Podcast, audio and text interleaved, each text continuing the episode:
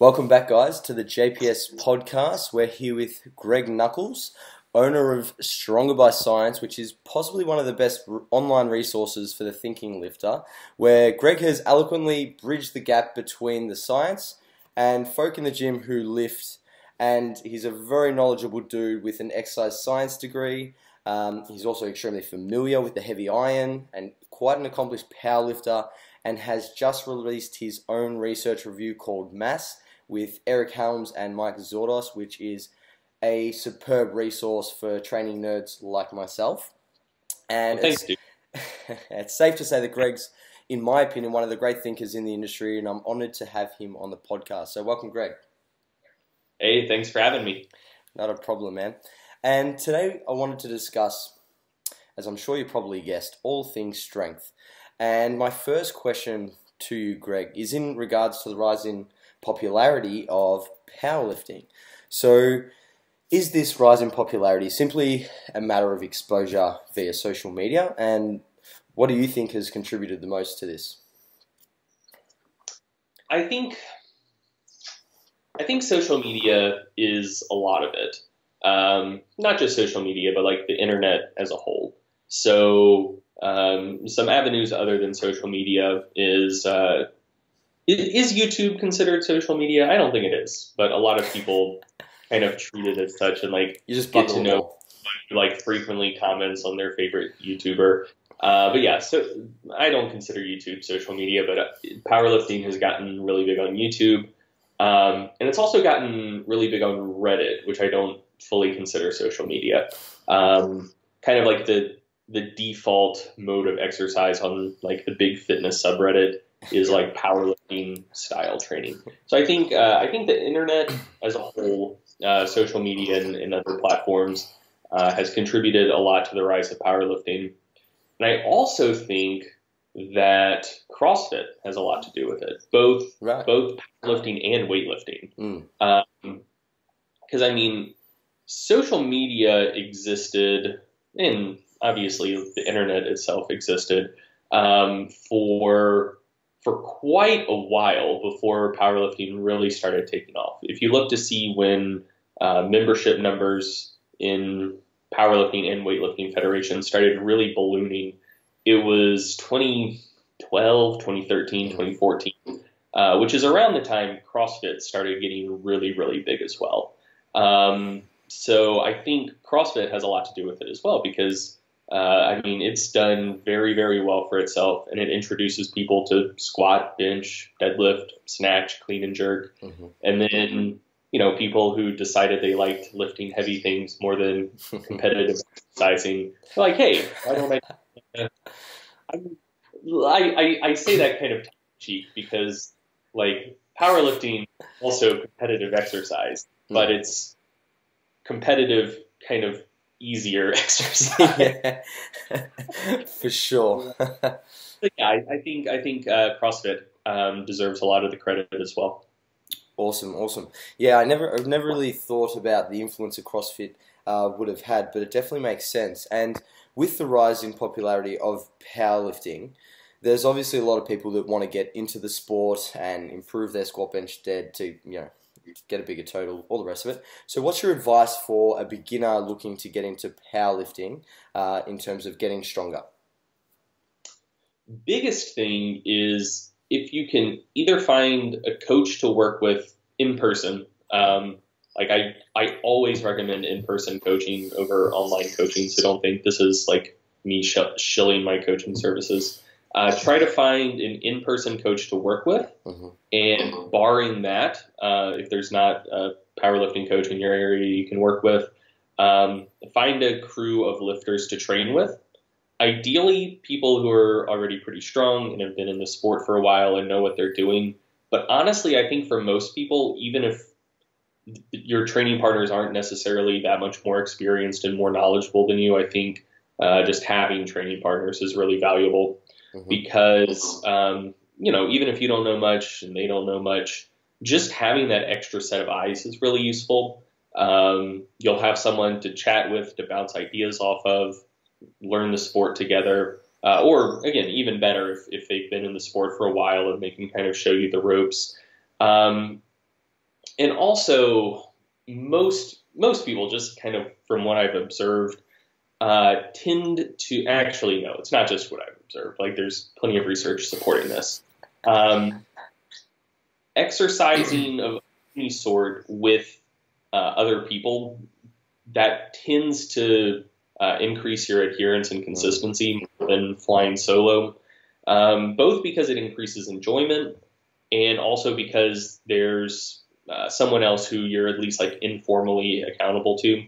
You know, your bro wants you to come lift with him because if nothing else, he needs a spotter and he doesn't have some rando at the gym. Um, so yeah, like th- those those would be my first my first like big piece of advice. Either find a coach, find a crew to train with, or find a lifting partner. Um, and then past that, first thing, make sure your technique is solid. Mm. Um, it's it's a lot easier to learn good technique on the front end than to learn bad technique and then have to unlearn it and change it. Um, and it's probably just also safer. Uh, like injuries happen, but if you've been training three or four years and have an injury, mm. at that point you're already invested in the sport. You've bought into the process. It's gonna suck, but you're probably you know you're, you're gonna you're gonna still be there when the injury gets better. If you've been training three months and have an injury, uh, a lot of those people just completely fall off the wagon. So uh, make sure you're you're learning technique early on so you can lift safely and you know be able to put enough time in that you're really invested in the sport before uh, kind of the inevitable first injury strikes.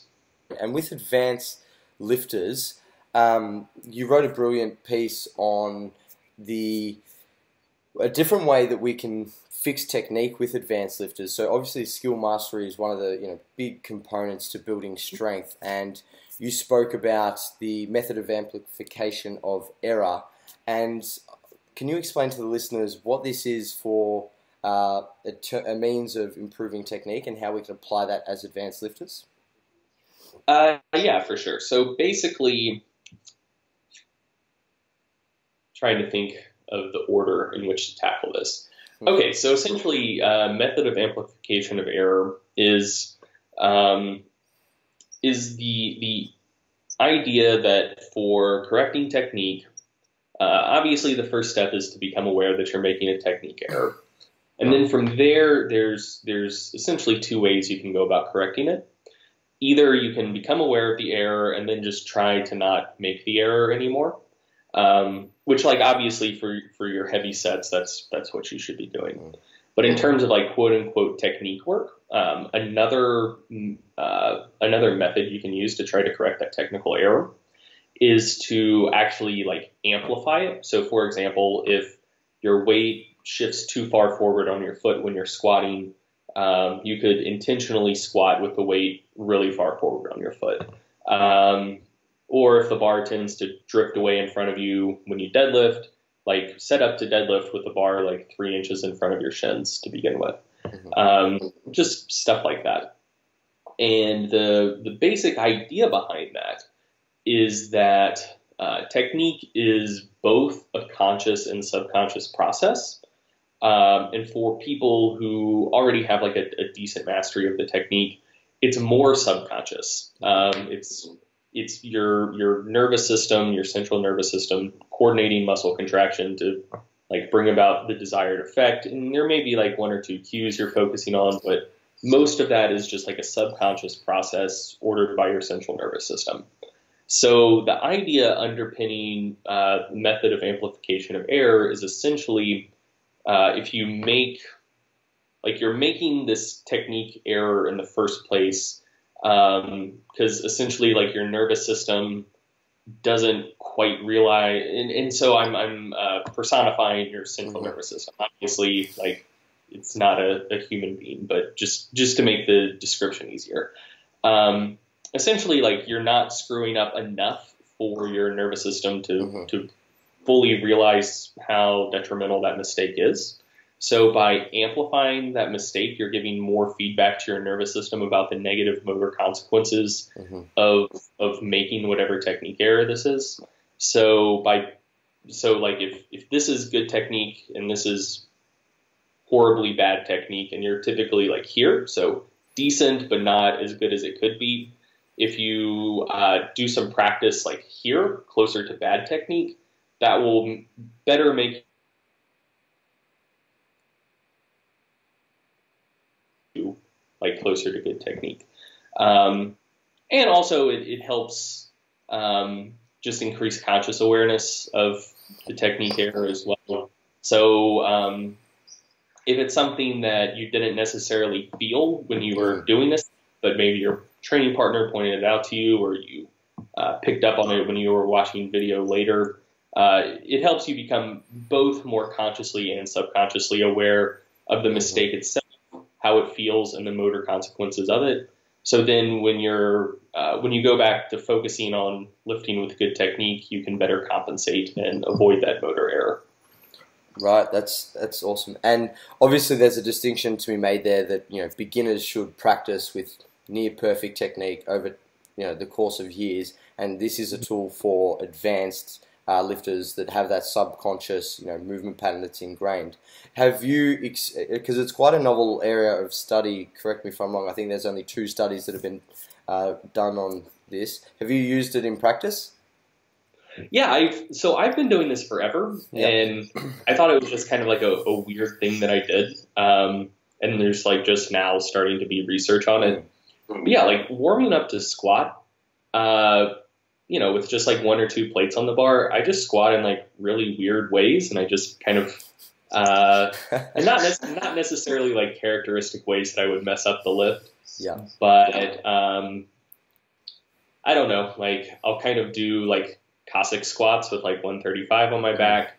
Um, like push all of my weight to one leg, push it to the other leg, squat with the weight way back on my heels, squat with the weight forward on my toes, like intentionally good morning some squats up, um, let my knees cave in like just a little bit, not not to like a dangerous mm-hmm. degree, but um, you know, just and I I have personally found that when I do stuff like that when I'm warming up, Mm. Then when I get some serious weight on the bar and am actually like trying to squat with good technique, everything just feels crisper. Mm-hmm. So yeah, it's something I've been doing personally forever and just kind of thought it was uh, like a weird quirk I had. Yeah, uh, but yeah, yeah apparently it's, it's something. That's awesome. That's awesome. And something that obviously affects our performance in the gym is stress and lifestyle factors. So can you talk about how stress impacts work capacity and what athletes should be doing to minimize stress outside of training and your general thoughts around that?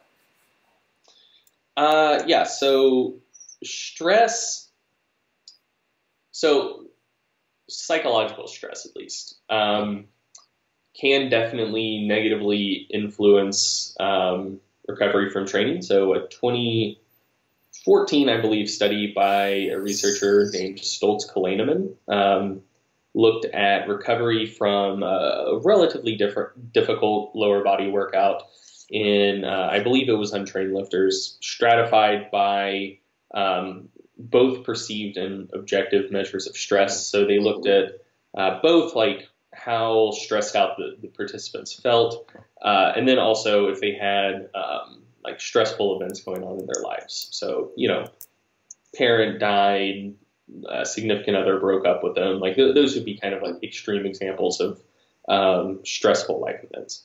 So they compared people who had both high subjective and objective measures of stress to people with low objective and subjective measures of stress. Uh, had them do, I believe it was eight sets of like 10 to 12 reps on the leg press with like 80-ish percent one rep max, something like that, uh, and look to see uh, like soreness, perceived exertion, and also uh, like force output. So you know actual performance recovery.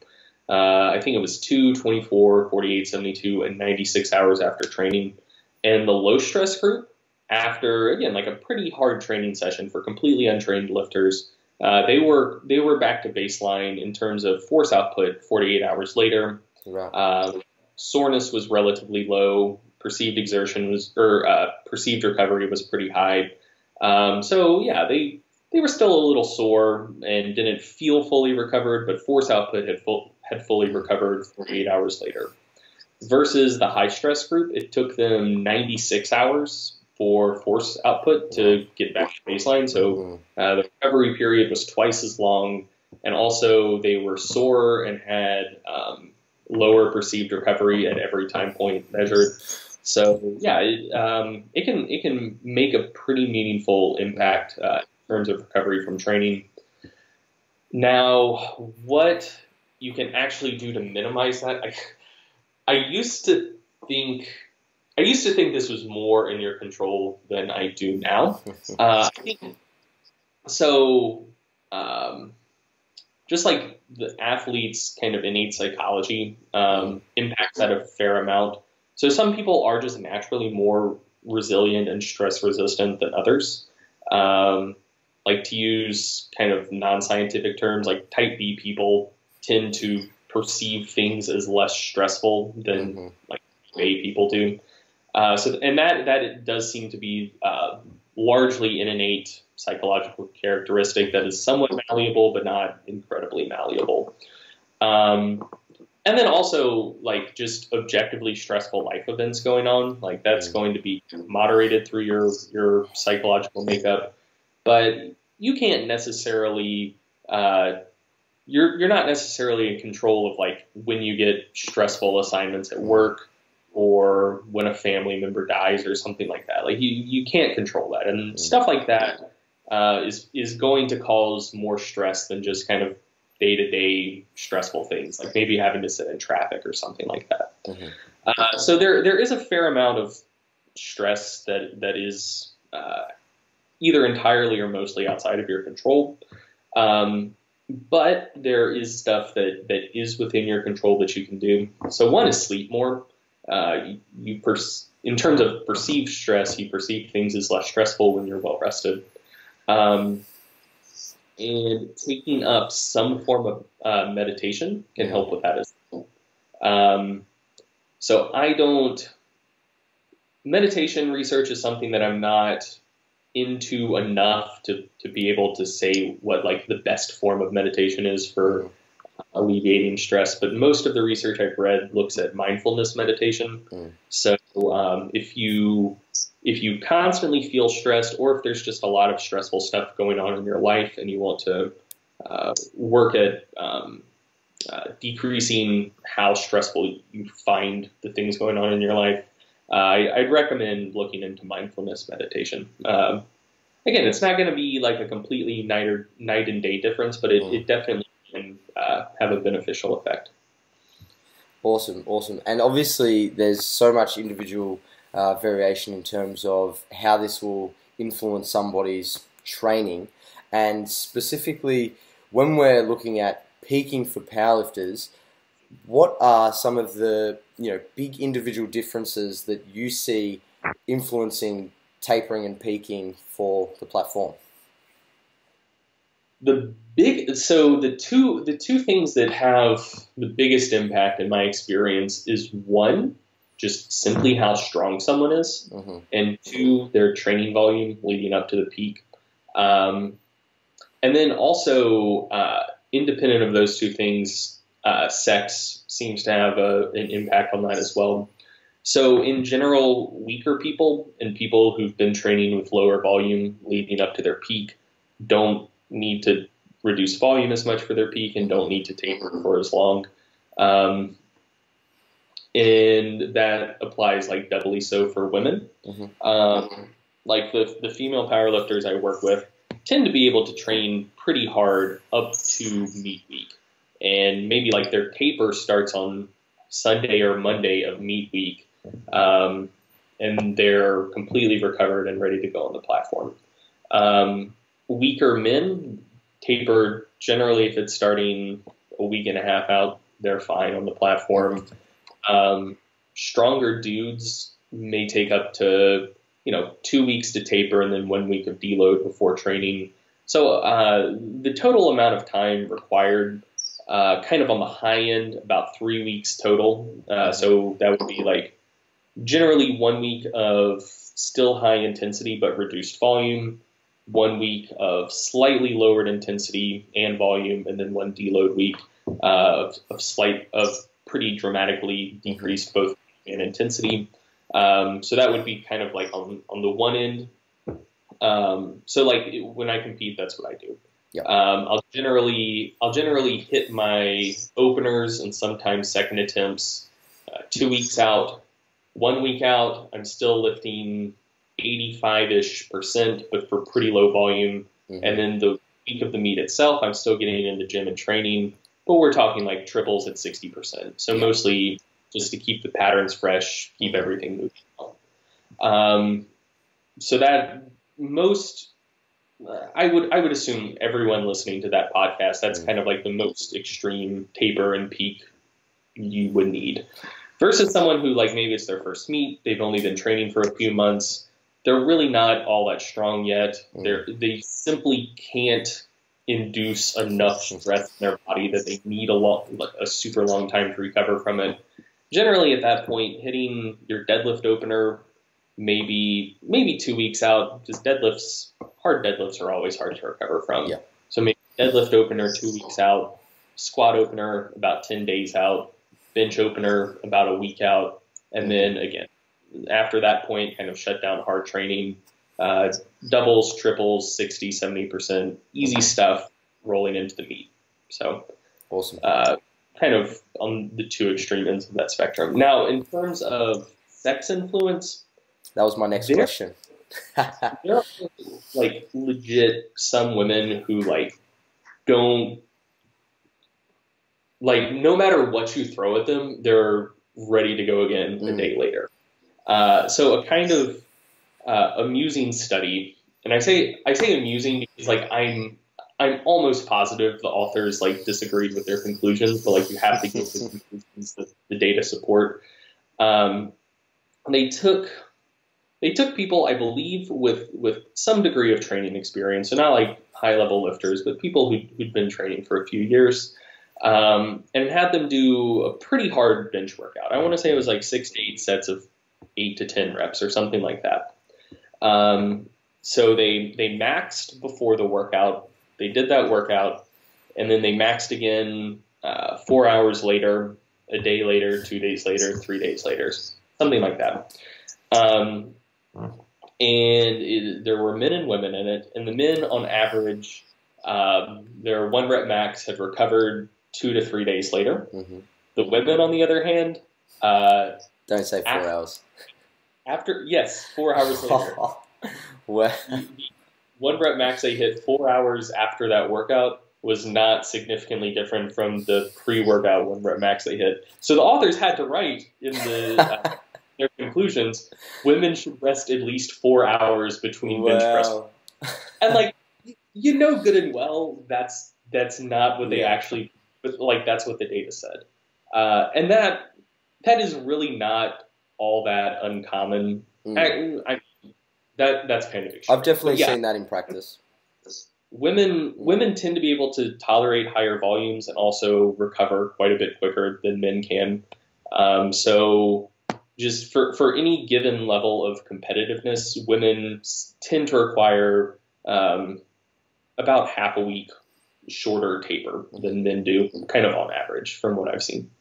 Awesome, awesome. Some really good insight there, and that studies that study is something I'm definitely going to have a read into. And in terms of these, you know, sex differences, obviously estrogen and testosterone are the big players that everyone uh, automatically looks to when comparing men and women. Why are women uh, more tolerant of volume? Uh, seems to have a lot to do with estrogen. Um, so there have been studies looking at muscle damage and recovery from training in women uh, in different phases of the menstrual cycle. So when estrogen is higher versus when it's lower. Uh, and in the phases of the menstrual cycle, when uh, estrogen is lower, um, they tend to have more muscle damage in response to eccentric exercise and take longer to recover uh, force output after training. Uh, and, also, estrogen itself, just in terms of in vitro work, um, seems to be a relatively potent anti inflammatory and also help just protect the muscles from damage. So uh, it seems like a lot of it has to do with estrogen. Mm-hmm. Awesome. And in terms of athletes and coaches determining what accessory work uh, their competitors need, is it simply a matter of addressing weak points or you know, directed adaptation? Like, what are some things you look to when you're determining what accessories should be used and when? Uh, the first thing I look at is whether accessories are really needed in the mm-hmm. first place. And um, I don't use nearly as much accessory work with my lifters as I used to. Mm-hmm. Um, generally, what I tend to gravitate towards more now is just variations of the core lift. Mm-hmm. So, uh, for example, let's say someone has lockout issues in the bench press. I could have them do, uh, you know, direct tricep work or something like that. Uh, and that that's a couple years ago. That's that's what I would tend to lean towards. Um, now I tend to lean towards more like tricep dominant pressing exercises. Yeah. So, um, you know, maybe like close grip incline, maybe just regular close grip bench, maybe bench with chains to overload the top movement, um, maybe board press. Generally, not board press all that much, but that that would be another another option. Um, so yeah, I, I tend to lean more towards variations in the core lift mm. now for for two reasons. Um, one, actually no, I guess it's just one main reason. It, it, it, it kind of lets right? So it lets it's it's still working the same general motor pattern that you're interested in, while also addressing that weakness that you want to address. Mm-hmm. Um, so yeah, I think I think that that's generally a better way to go about it. When I do go with just pure accessory work, like kind of isolation, bodybuilding exercises, or or things that don't have uh, necessarily like a direct carryover, so maybe like pull-ups, rows, something like that. Um, it more often than not that tends to just be for people who tend to get banged up if they have too yeah. high of a volume with the with the core lifts. Mm-hmm. Um, so you know if uh, if someone's hips get banged up if they squat too frequently, mm-hmm. uh, they have weak quads you know, then then maybe they'll I'll have them do like hack squat or leg press or lunges or step ups or something like that for extra quad work. Uh, but kind of my default would be like pause high bar squats or something like that instead. Mm-hmm. Awesome. And muscle damage is something that you've spoken about quite a lot, and this was a question I've been wanting to ask you for a while. So you wrote an article, "Grow Like a New Lifter Again." And when I did a podcast with Ian McCarthy a few weeks back uh, on muscle damage, I went back and read all of your work on this. And you mentioned at the top you had a cliff that this article was due for an overhaul. So, yep. Is there any particular reason why it's due for an overhaul? Has your opinion and stance on muscle damage and hypertrophy changed? No, it's mostly because people are idiots and they didn't like properly interpret the article. So um, essentially, what I was presenting in the article was less of like a "this is how you should train," more of just like a "here's an interesting idea mm-hmm. that maybe worth a shot." But I guess people don't like fully understand the English language all that well, and they mm-hmm. took it as saying like, "Oh, this mm-hmm. this is what Greg recommends." Uh, so I need to go back and rewrite it just to make sure that people don't come away with that interpretation. Um, which is one reason I haven't really gotten around to doing it. So like updating an article, like adding more studies, like that, mm-hmm. that's something that's fun and exciting to me. But just like updating an article to save people from themselves yeah. because reading comprehension skills suck. Yeah, that's that's something I don't particularly enjoy doing. um, like I know I know as a writer that's that's partially on me because I I need to like read it kind of mm-hmm. through the eyes of of a of a reader and see like how could this be interpreted like how confident am I that people are going to come away from this with the correct interpretation? So I know it's partially on me. I've also I've also like read read it through like quite literally to to see why people are coming away with this mm. idea and whatever their reading comprehension skills suck. So anyway, um, that that's that's the main thing. So I think mostly um, okay, let me just backtrack for people listening to this who haven't read that article. So, um, in terms of muscle growth, um, there's we we aren't hundred percent positive what bottlenecks muscle growth. So why why don't you just keep growing forever, right? Because that would that would be great. It would be amazing. Uh, but but obviously, you know, you build muscle pretty easily for a while, then it becomes a little bit harder, and then it becomes really hard, and then eventually people just stop building muscle. So uh, the que- the question is like, why does that happen? Uh, what what is the limiting factor there? And it it doesn't seem to be uh, just like basic muscle protein kinetics, so muscle protein synthesis, muscle protein breakdown. We don't have a ton of data on super well trained people, but from what we've seen so far, uh, muscle protein breakdown really isn't all that exciting. Uh, it's like its rate increases when you're in an unfed state, it decreases when you're in a fed state, uh, and doesn't really vary all that much. So peak muscle protein breakdown is something like a quarter or less, maybe like a tenth, something like that, like a relatively small percentage of peak muscle protein synthesis.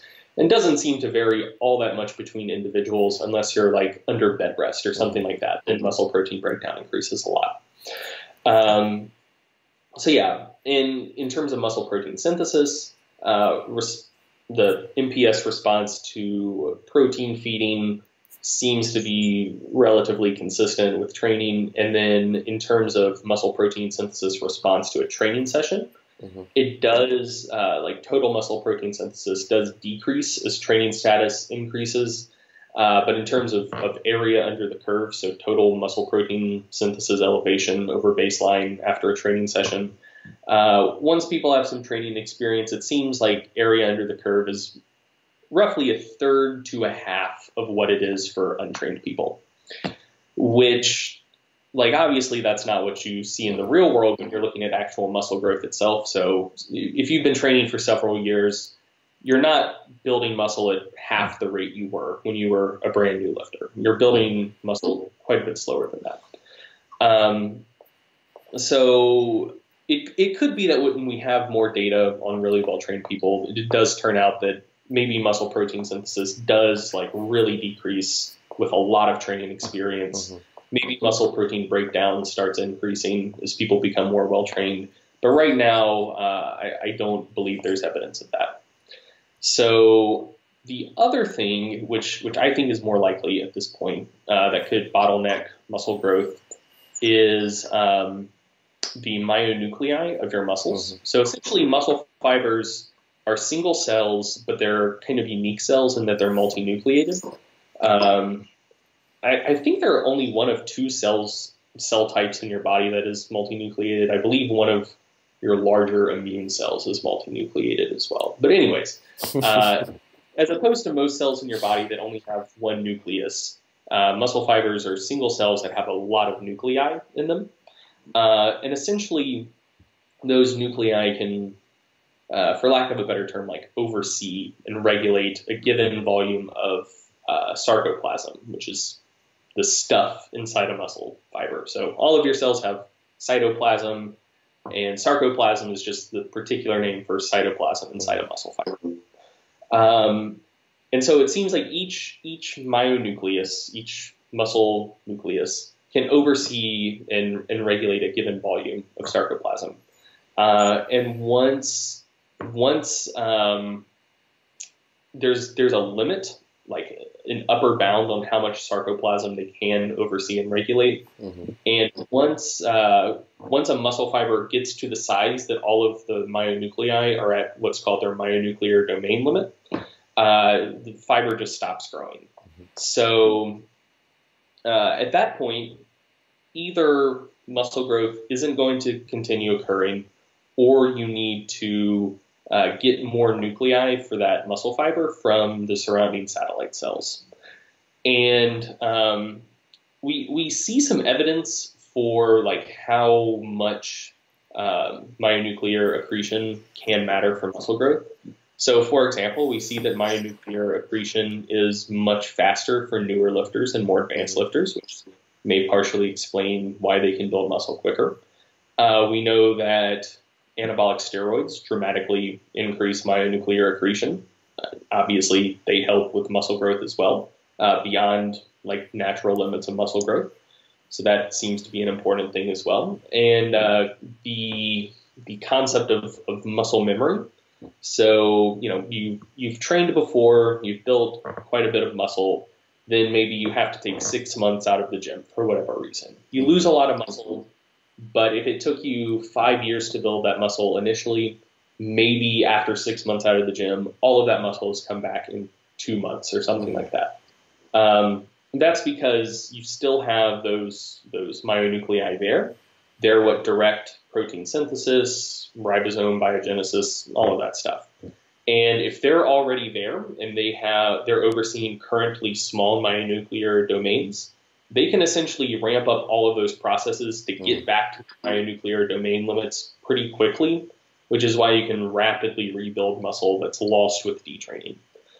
Um, so yeah, from from all of those lines of evidence, we can see that um, uh, myonuclear accretion is is certainly important for hypertrophy.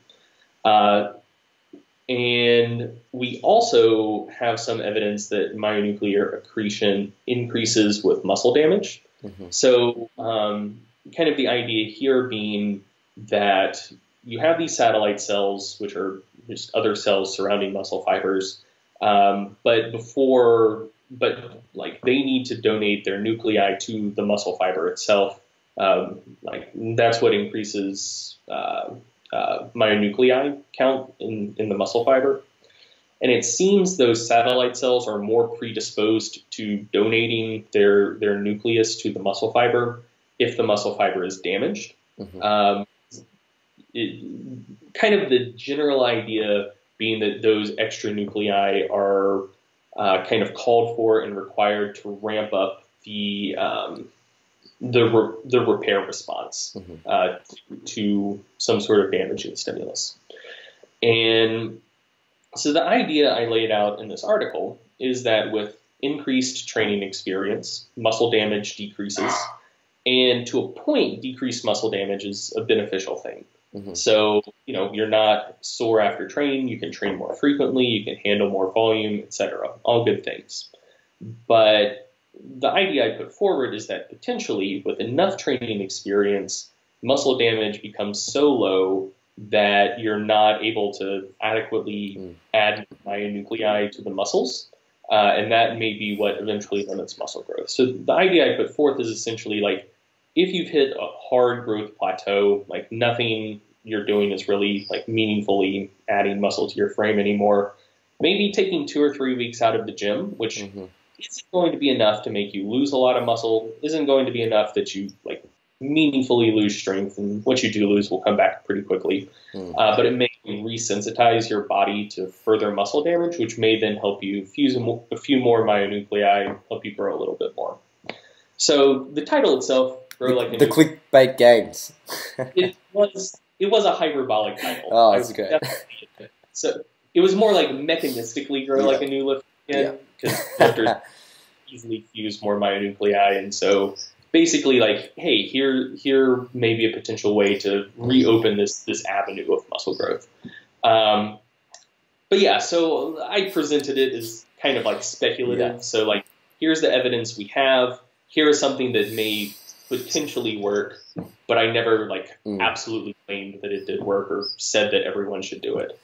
Anyway, that, that's how I interpreted it. Anyway, um, good because you're a intelligent human being. I appreciate that. Um, so obviously, muscle growth slows down significantly when we advance through our training career, and little tips and tricks like this can help resensitize us to you know building more muscle. But in terms of strength, obviously strength gains slow down significantly throughout the course of our uh, lifting career. What are some strategies that advanced lifters, when they really start to see their strength plateau, uh, implement to overcome this? What would be like Greg's one top two tips for building improving strength when you hit those nasty plateaus? honestly, I don't have any. Like you just you just have to keep grinding away at it. Suck so up. something like I I find that people tend to fall in one of three baskets when they start hitting strength plateaus. One group of people, it's not like a true plateau. It's just their strength gains have slowed down dramatically, and they just keep plugging away and keep getting stronger slowly but surely. Hmm. Uh, I've got a client like this right now. He he is the most consistent person I've worked with, both in terms of how he executes his training and in terms of his results. So like we we started working together probably like four years ago, Mm. and initially like he made really fast strength gains, but for like the last two years, he's been making gains so slowly but so consistently. Like he competes every three months, and at every meet, um, he PRs his bench by two and a half kilos every other meet. You can, you can and he PRs his squat two and a half kilos every meet, and he alternates between PRing his deadlift two and a half kilos and five kilos. right. Like it, it has been perfectly consistent, competing every three months for two years now. And Right. so, like through that process, he's gotten a lot stronger, but he's been getting like kind of on any like short to moderate turn time Mm. time scale. He's been getting stronger very slowly. Yeah. But over the past two years, like it's added up to a lot. exactly. Um, so, you know, if if you're someone who uh, who like either tries to PR too frequently or who tries to go for you know five, ten kilo PRs all the time, uh, he's someone who like if you were doing that, it would look like he would be plateaued for like six months at a time. Um, you know, if, if you're trying to uh, PR your bench five kilos at a time, um, he puts five kilos on his bench a year consistently. Yeah. It would look like his bench was plateaued for a year, but it's still like Mm. consistently stronger. Um, so yeah, some people aren't truly plateaued. They're still making, you know, slow but steady, consistent strength progress. But either they're trying to PR too frequently, so they feel like they're at a plateau, or they try to hit too big of PRs, so they can't hit the little PRs that are on the table. Uh, so that's that's one group of people. One another group of people, and this is this is so frustrating. This is like the group I fall into. yeah. My my strength will be completely plateaued, not not changing at all for like two or three years, and then just out of nowhere I'll add eighty pounds to my total. Like I don't know, I don't know why. yeah. Like nothing meaningful seems to have changed all that much. Uh, it does it does tend to coincide with times that I'm sleeping better, but in terms of like training variables, yeah, Yeah. Yeah. like like nothing will happen, and then just poof, I wake up one day and I'm I don't know. That's so- frustrating. but I I've seen this happen with enough people that I know I'm not alone in this. Like Yeah. you just keep grinding away, you keep plugging away, and then just one day you wake up and your body's like, all right, time to get strong again. Yeah. Yeah. And so yeah, like no no secrets there. It's just a matter of Mm. putting in work consistently and just kind of waiting it out. Patience. Yeah. And then the last thing is some people, and, and this is unfortunate, but it seems like some people just kind of get to a point where their body's like, nope, fuck you. You're not going to get any stronger. Um, and yeah, There's not much you can say about that. like I've I've worked with with a few clients like this where you know we work together for a year or two. They make pretty consistent progress. They start hitting a plateau. Uh, we just kind of plug away for a while. Nothing really happens. We make some adjustments. Nothing really happens. We make more adjustments. Nothing really happens. They make big adjustments on their end with diet or sleep or stress management or something. Nothing really happens and then at that point it's just kind of like how how you interpret that like what you do with it um, you know are you just like okay i'm fine with being this strength and i still enjoy training and i'm going to stick with it Mm. or is it kind of like you know i'm sort of strong at this point but i'm never going to be a world champion so what is the point Mhm. i find I find that not many people kind of fall into that second category, but some do. And yeah, like sometimes I think I think there for everyone there is just kind of a, a level of strength that your body that kind of like circumscribes like the top end of how strong you can get. Mm-hmm. I think it's kind of a matter of, of how you get there. So some people it's you know slow and steady and they get there at some point. Some people gain strength pretty quickly and consistently up to that point, hit Mm-hmm. it, that's it. And then yeah, and some people it's just kind of like start and stop, super nonlinear, and Yeah. eventually their craps out on them. So Awesome. yeah, I don't, I don't really think there's that much of a secret though. Just Yeah. just keep plugging away at it, Mhm. and if you are like truly at a plateau and you've been plugging away at it for a while, change your training. I Mhm. don't think there's I don't think there's like one surefire way that's going to break you out of it. Maybe it's more volume, maybe it's more intensity, maybe it's a larger variety of exercises, but just change something. Uh, definition of insanity: doing the same thing over and over, and expecting different results. So change something. Yeah, brilliant, brilliant points. Brilliant points. I, I tend to see now a lot more uh, relevance to those three groups that you said people fit into, and I can already start to see like you know where my clients are fitting uh, within that. And something I wanted to ask you about to, before we wrap up this podcast, Greg, was in terms of platform performance and the psychology and arousal, uh, you know, surrounding going for a one rep max.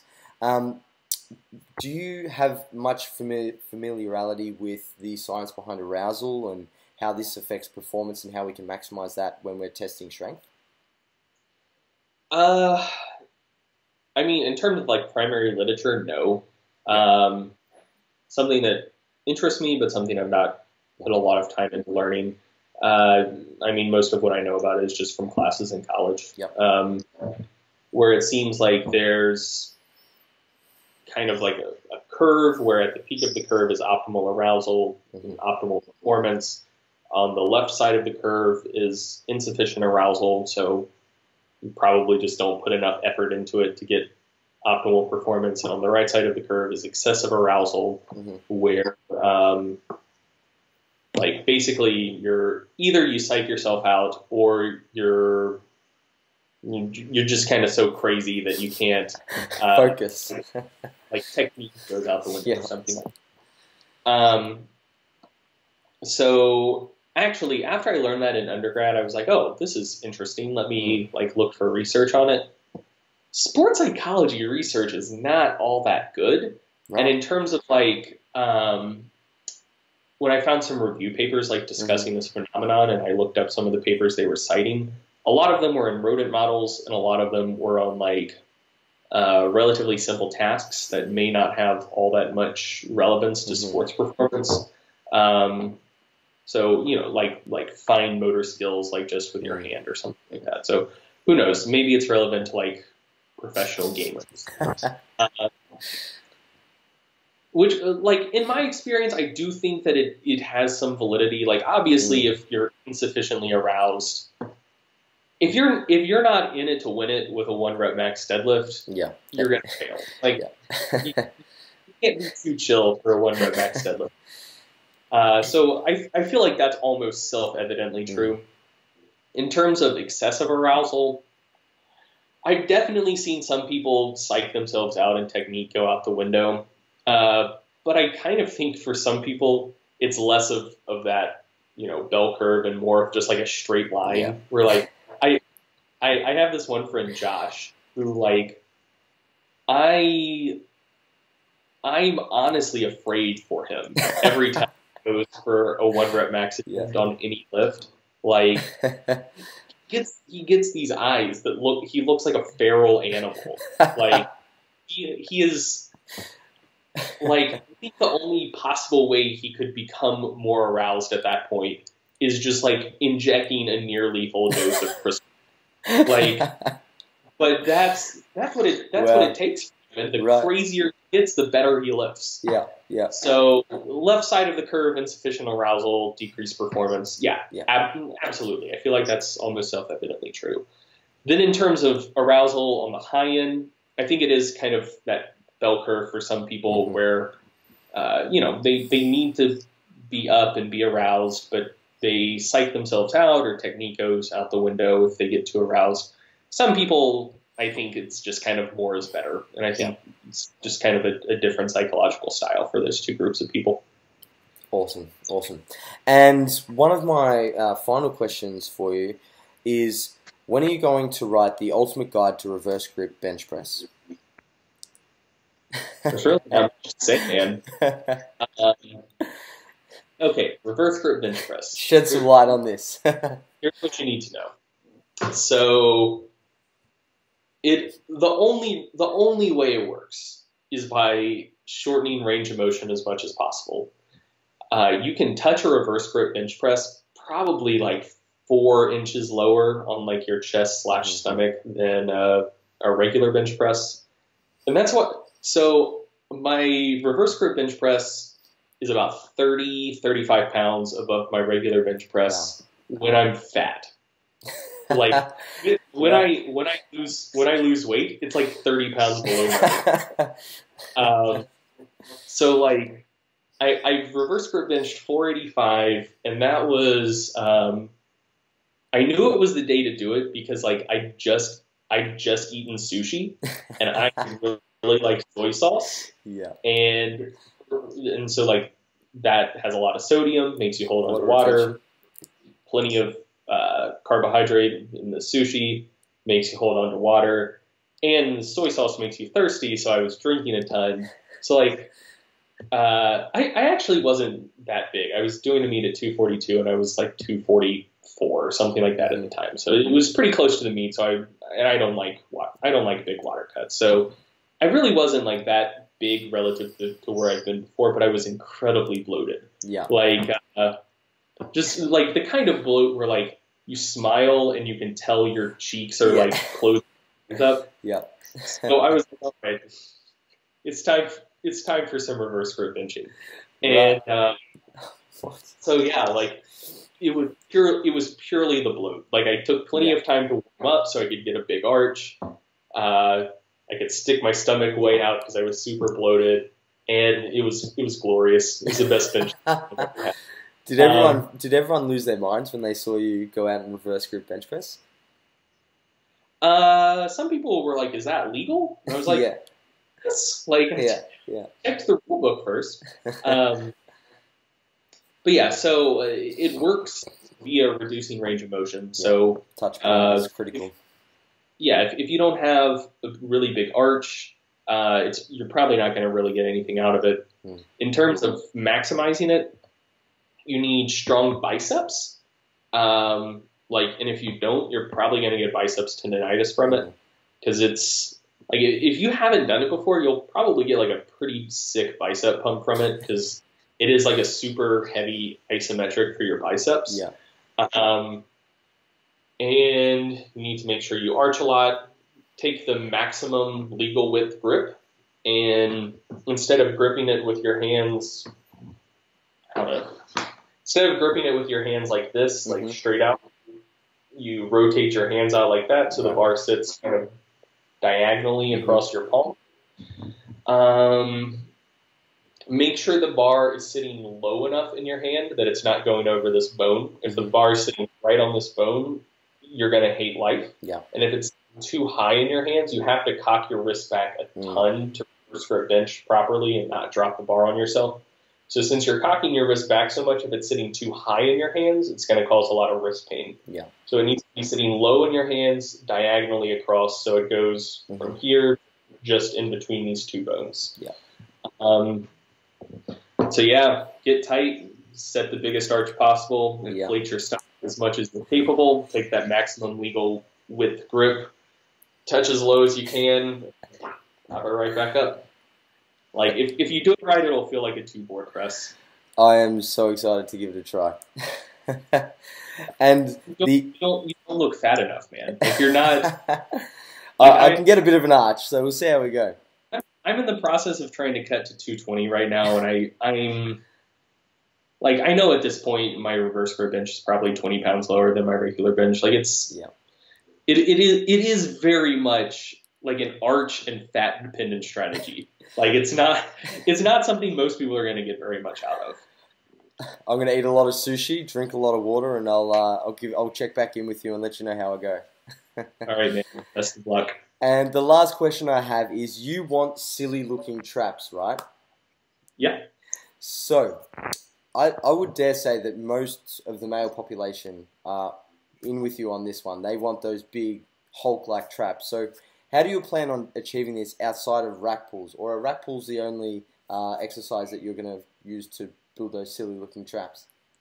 I seem to get a lot out of snatch grip high pulls as well. Um, yeah, that's about it. That's it. I think uh, I think a lot of people waste their time doing too many shrugs. Um, there's actually some work showing, and th- this surprised me when I came across it. Uh, there's some work showing that your traps actually aren't your primary scapular elevator. Mm. That's your levator scapula. Scapula, Yeah. Um, so yeah, uh, shrugs. I never got much out of shrugs, and I thought maybe I was just doing them wrong. Then I came across that, and I was like, oh, okay, that kind of makes sense. Um, so I tend to find, just for me personally, my traps don't seem to respond unless I kind of attack them relatively violently. Um, so you know, super heavy block pulls, like that's just pulling down on them enough that something has to happen. It's uh, kind of like a forced eccentric slash heavy isometric slash weighted stretch. Um, and then snatch grip high pulls, it's you know kind of a violent movement, and also like when the weight like hits you really hard at the bottom, uh, that feels like it gives my traps like a really big stretch when it when it hits before I reset for the next rep. Awesome. So- all those bros out there shrugging away, take note. There's a better way. I mean, so- I don't know. I don't. I don't have particularly huge traps yet. Th- those. So, um, here's here's kind of the irony. So, like, I do, I do care about the research a lot. I read a lot of research, and I know, I know, I'm, I do know that soreness is not a valid indicator that Yeah. something is effective uh, exercise. But also, there aren't there aren't good studies on trap training. Yeah. That's not for for some com- completely strange reason. That's not what gets a lot of research funding. Like the I wonder why. So um, I think you can take a, a super research based approach to trap training. So really, the only thing I, I you got his I- ane- I anecdote. have used for my guide is like what makes my trap super sore, yeah, um, which I know is a bad indicator, but at least it is an indicator. it's something. Uh, correct. And so, yeah, above the knee rack pulls and snatch grip high pulls just wreck my traps. So, yeah, screw it. I'm going with them for a while. Awesome to hear, man. Greg, thank you so much for your time today. I really appreciate you being on the podcast. Guys, we hope you enjoyed that podcast, learned a lot from Greg. If you did, make sure you like this video, subscribe to our channel, and we'll speak to you all next time. Thanks for listening, guys. Bye. Thanks for having me. Greg,